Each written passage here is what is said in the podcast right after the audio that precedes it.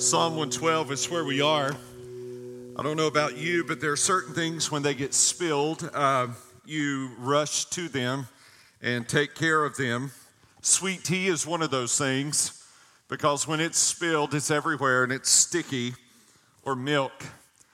Uh, a few years ago, I had uh, a gallon of milk in the back of my Jeep and uh, in the very back, and it spilled, went around the spare tire. It was so bad. I was cleaning it out, trying to get that smell out. I'm not sure how long it lasted, how nasty it was, but it was so bad.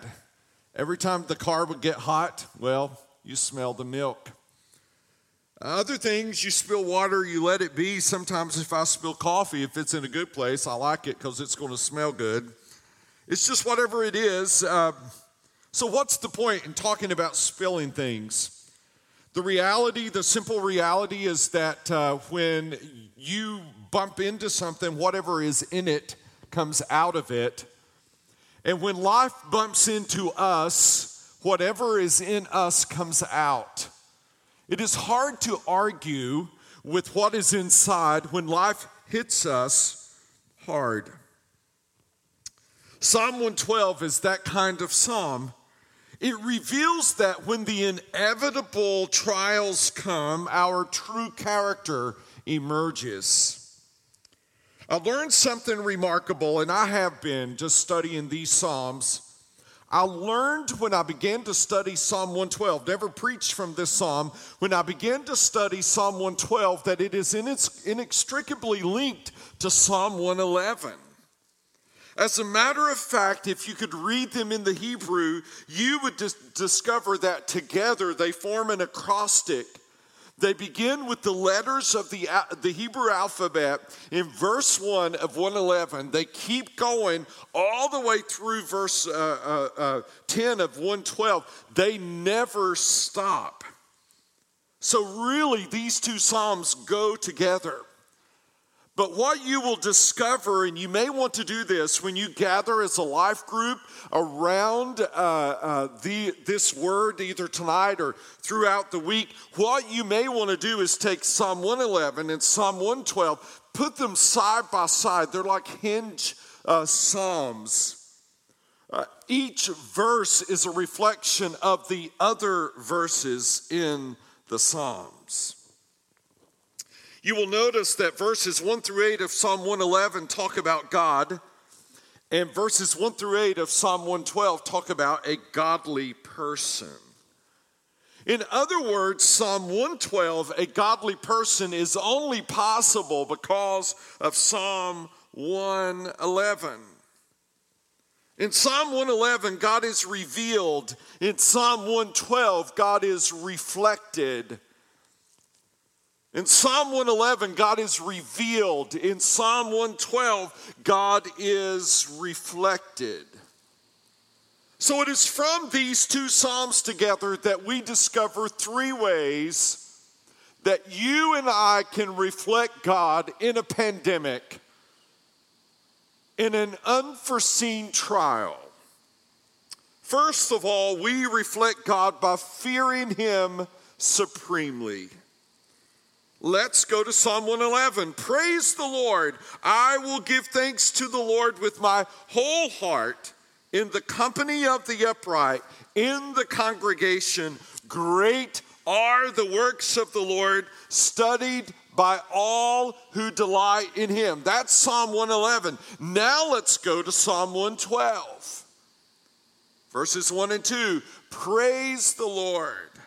Blessed is the man who fears the Lord, who greatly delights in his commandments. His offspring will be mighty in the land. The generation of the upright will be blessed.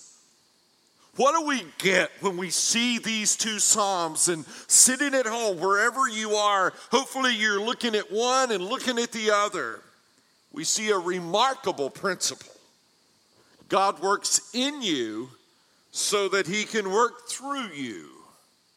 God works in you so that he can work through you. Notice the progression from Psalm 111 to Psalm 112. In Psalm 111, 1, the psalmist studies the great works of the Lord. In Psalm 112, 1, the psalmist does the great works of the Lord. He studies them in 111, 1. He does them in 112, 1. Many have grappled over what does it mean to fear God? If we say we fear him supremely, what does that look like? To fear the Lord is to do his will. You can summarize it like that. To fear the Lord is to do his will. For example, because I fear the police, I slow down and obey the speed limit. Because I feared my teachers, I did my homework. Because I fear God, I do what He says. I'm not terrified of Him, I respect Him. And as a result, God works in me so that He can work through me. God works in you so that He can work through you. Now, what is the fruit of this? Don't miss this. His offspring, his children, will be mighty in the land. Godly kids are almost always the result of godly parents.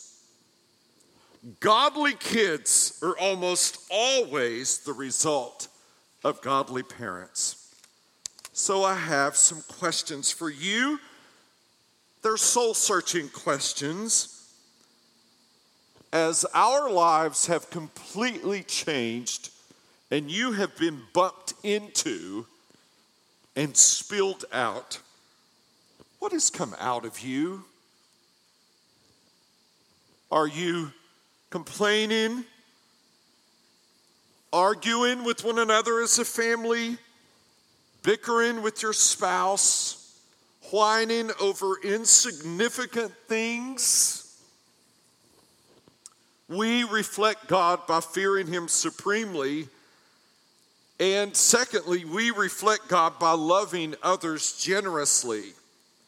I'll read again Psalm 111, 3 and through 6, and then I'll read 112, 3 through 6.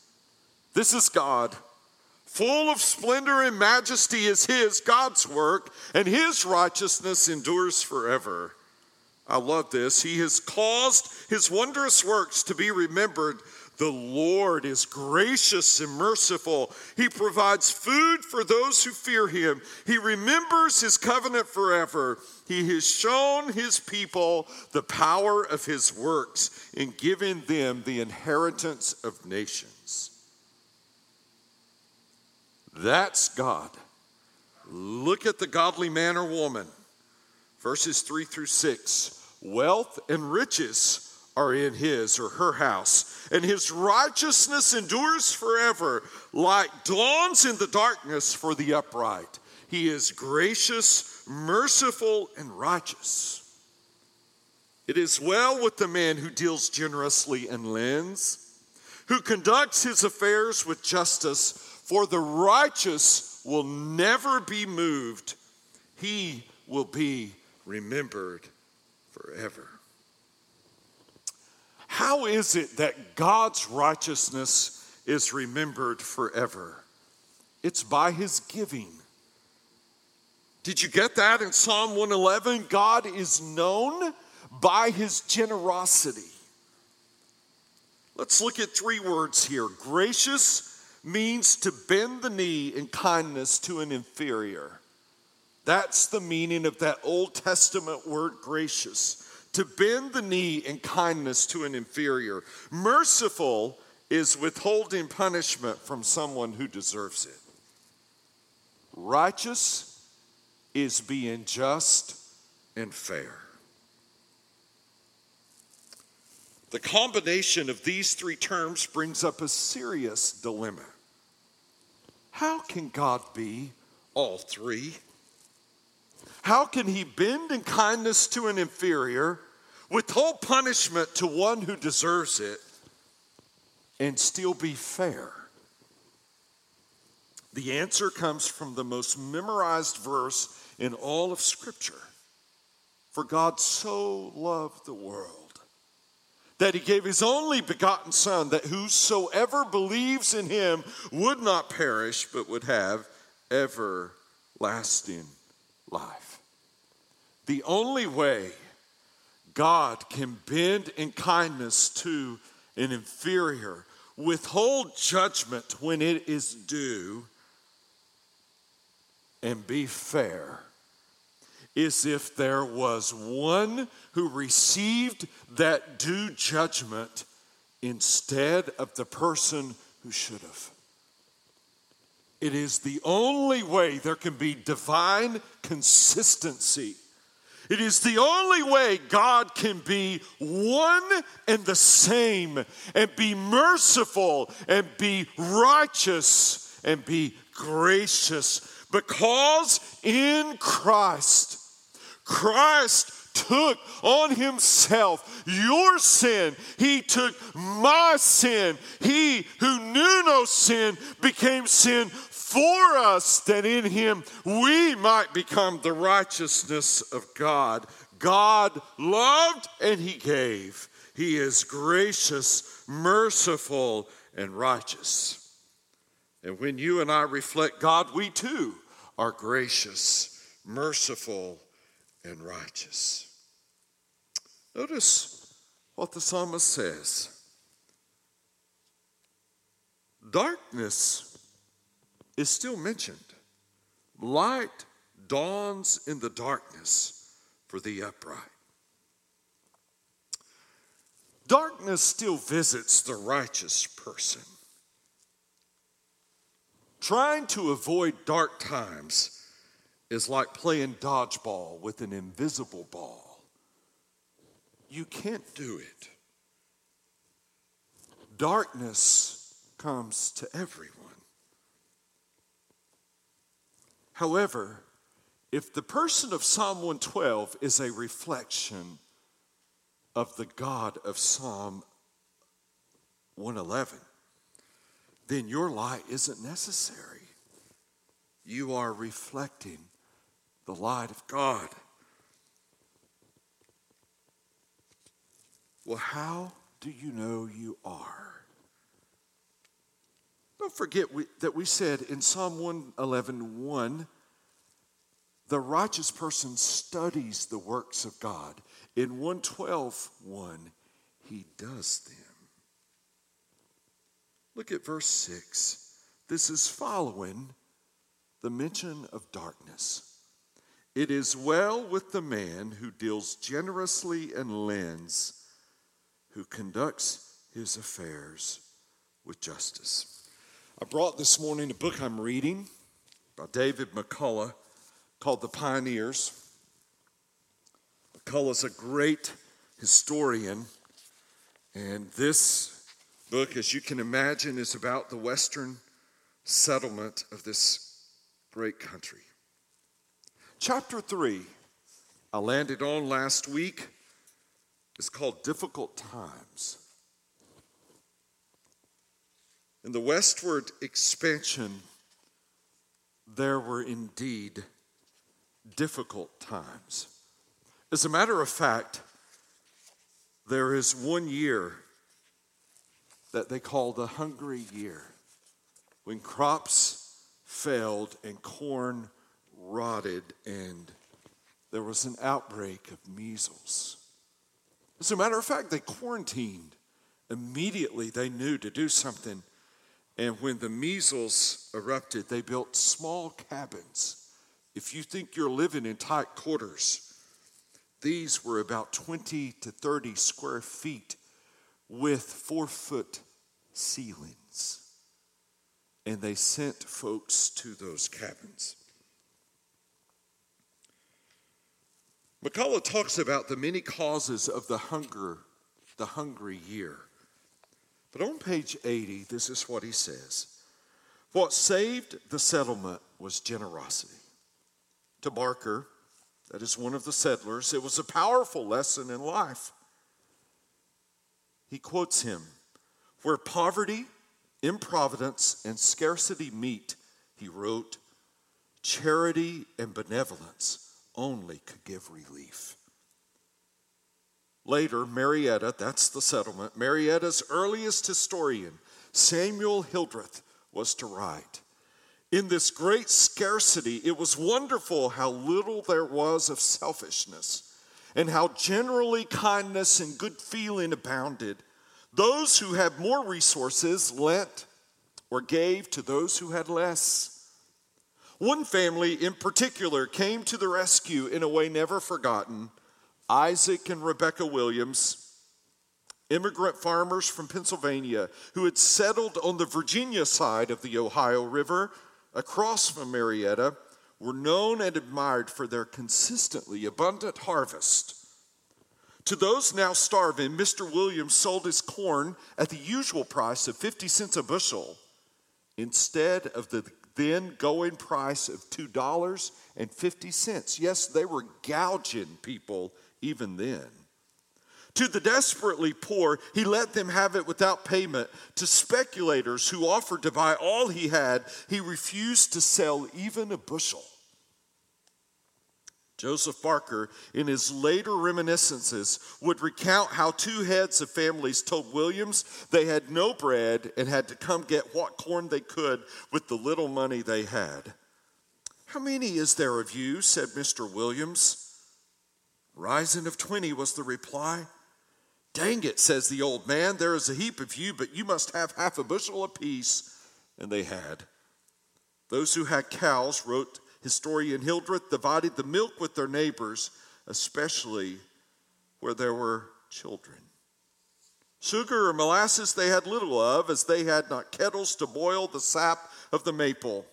The Ohio Company, with the liberality worthy of all praise, assisted many poor families with small loans of money, where the suffering would have been much greater. With this, they could occasionally get provisions from boats descending the Ohio. That's our history. And that hungry year was answered by generosity. If you're going to make the history books, it will not be because you were selfish. Verse 6 says, For the righteous will never be moved, he or she will be remembered forever. Some of you will make an impact, and others will make an imprint. Impacts are temporary, imprints last. Which will it be? Which will it be today? Which will it be now that we are where we are, experiencing what we are experiencing? Will we reflect God or our own selfish tendencies? We reflect God by fearing Him supremely. We reflect God by loving others generously. And thirdly, we reflect God by trusting Him completely. Look at verses 7 and 8 of 111. The works of God's hands, His hands are faithful and just.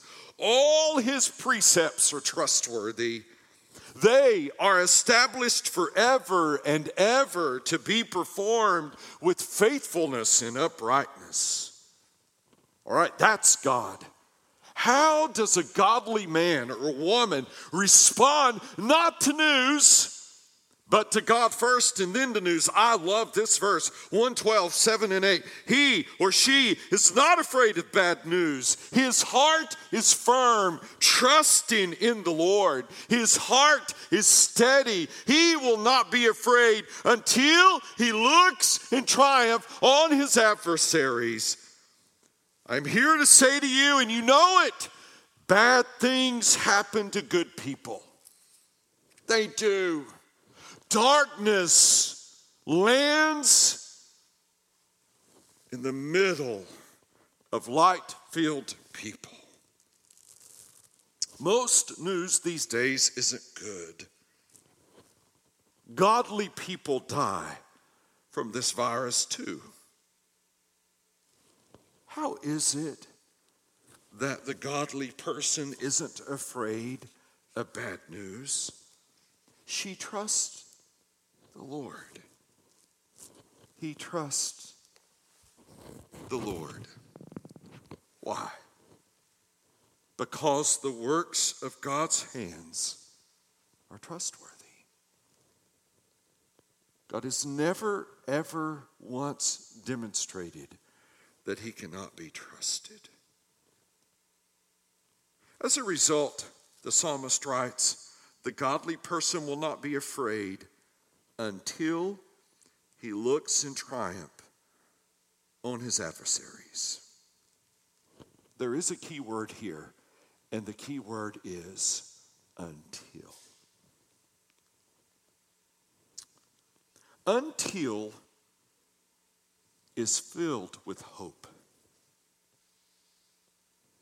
Until anticipates tomorrow's joy in the middle of today's sorrow.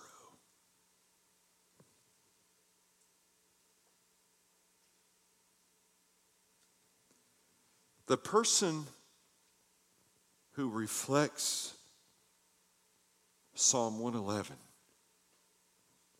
has hope when others are hopeless and thinks until. Sees tomorrow when today has so much worries of its own. I grew up singing an old song. Its title is Until Then. The words my heart can sing when I pause to remember. A heartache here is but a stepping stone. Along the trail that's winding always upward, remember this this world is not my final home. But until then, my heart will go on singing. Until then, with joy, I'll carry on. Until the day my eyes behold that city. Until the day God calls me home. As a matter of fact, verses 9 and 10 of 111 point forward. He sent redemption, God, to his people. He has commanded his covenant forever. All right, he, he redeemed in the past, he loves in the present, into the future. Holy and awesome is his name. The fear of the Lord is the beginning of wisdom. All those who practice it have a good understanding. His praise endures forever. That's God. Well, how does somebody who reflects him act? He has distributed freely. He has given to the poor. His righteousness endures forever. His horn is exalted in honor. The wicked man sees it and is angry. He gnashes his teeth and melts away. The desire of the wicked will perish. I want you to do something here for a moment. The wicked man, take that phrase out. I'm going to reread this.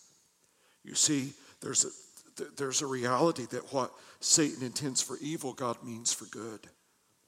And when this virus, as it moves and, and this invisible enemy comes as it has, Satan longs to trip us up. But what if he doesn't? What if instead there is praise to God? What if instead God gets glory? What if instead the gospel goes out?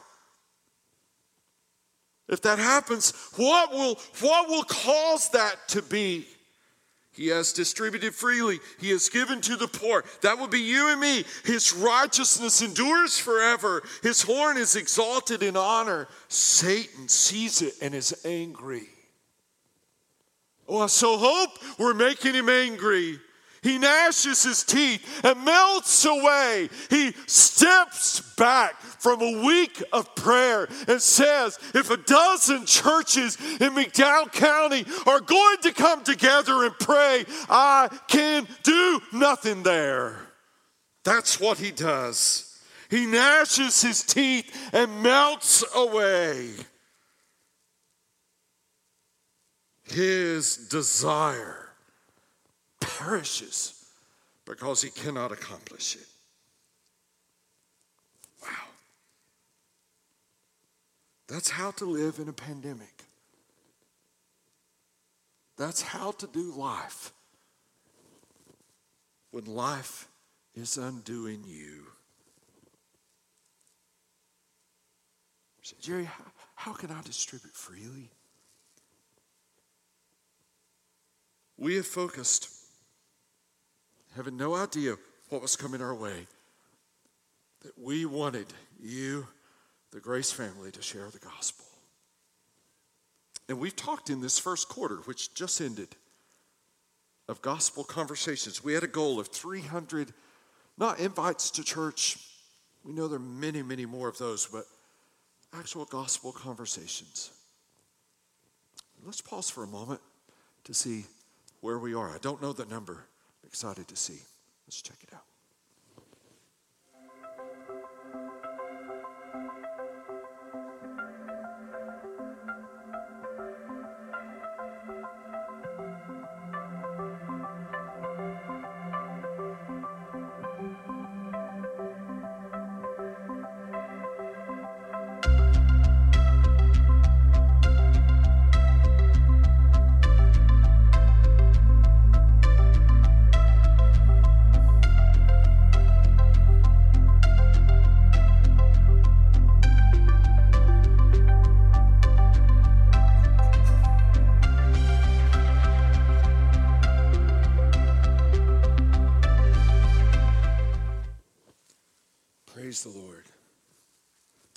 317 conversations about Jesus.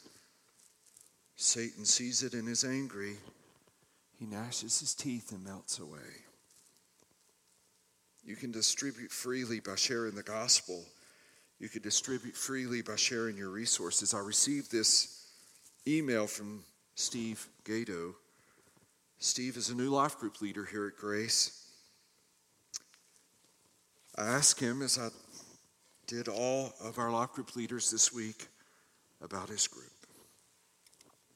He says our group is healthy right now, and through Amy's connection with the school system, we were able to stock the cupboard of a family who has just moved here with six people living in a 900 square foot house.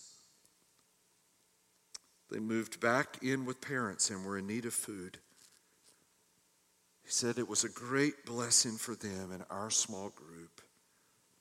They hope to come visit us when this blows over, and we'll try to watch online during the crisis.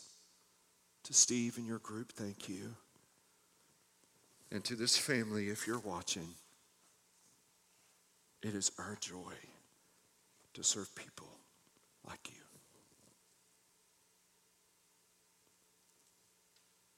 You can distribute freely by sharing the gospel. You can distribute freely by sharing your resources.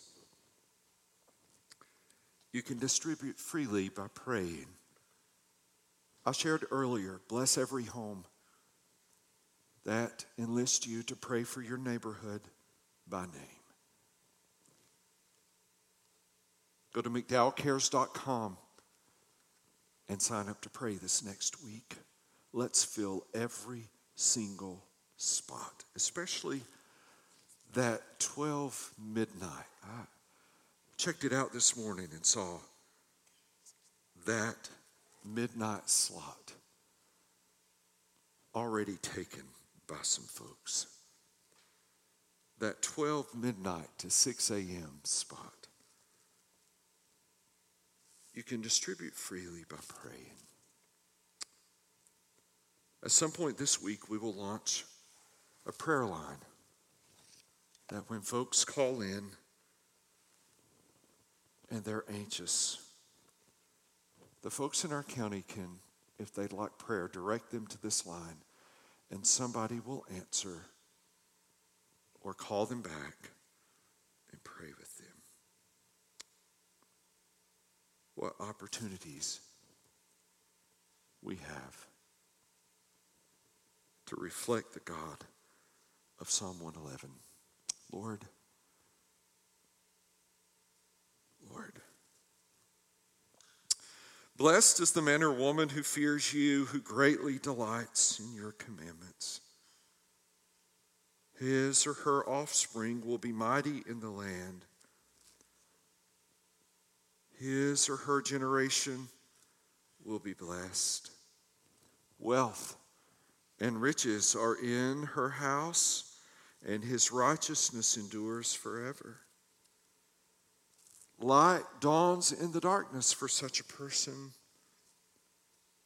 She is gracious, he is merciful, they are righteous. It is well with the one who deals generously and lends, who conduct, conducts his affairs with justice. O Lord, for the righteous will never be moved, but remembered forever. She is not afraid of bad news. His heart is firm, trusting in the Lord. Her heart is steady. He will not be afraid until he looks in triumph on his adversaries. Oh, she has distributed freely. He has given to the poor. Their righteousness endures forever. Their horn is exalted in honor. The wicked, Satan, his demons, and his emissaries see it and they are angry. They gnash their teeth and they will one day ultimately melt away. But, oh Lord, as their desire perishes, ours wanes. May it be so. In your name, Jesus, we pray.